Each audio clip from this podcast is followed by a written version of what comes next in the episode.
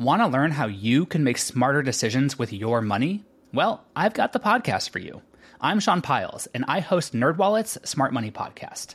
Our show features our team of nerds, personal finance experts in credit cards, banking, investing, and more. And they'll help you make the most of your money while cutting through the clutter and misinformation in today's world of personal finance.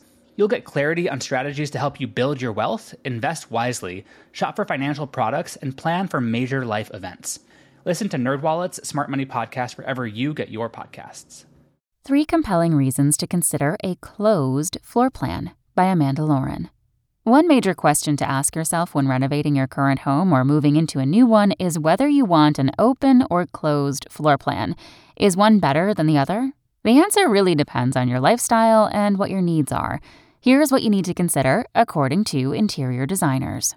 In open floor plan living, where you have your kitchen, your living room, and whatever other space all rolled into one, you'll have a much more open lifestyle, says interior designer Tamara Younis of Union of Art Interiors.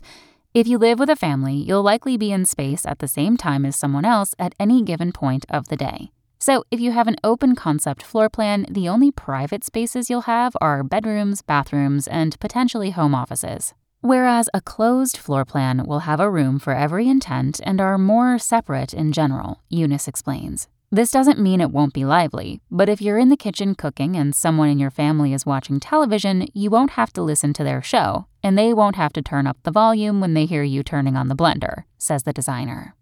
While many people say open floor plans are better for people who entertain, that isn't necessarily true. If you like to cook, you probably don't want people to see your sink full of dishes, and you might not want to have everyone hanging out there when you're trying to make the salad. In this case, a closed floor plan is better.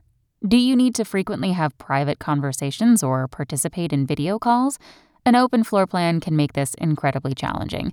Closed floor plans provide a bit more privacy for each room since all the distinct spaces aren't open to one another, says interior designer Emma Beryl.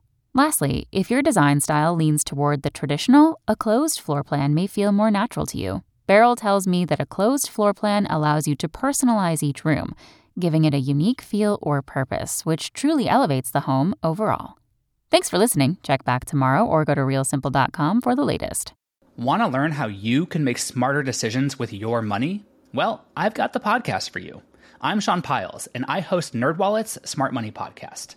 Our show features our team of nerds, personal finance experts in credit cards, banking, investing, and more. And they'll help you make the most of your money while cutting through the clutter and misinformation in today's world of personal finance. You'll get clarity on strategies to help you build your wealth, invest wisely, shop for financial products, and plan for major life events. Listen to NerdWallet's Smart Money Podcast wherever you get your podcasts.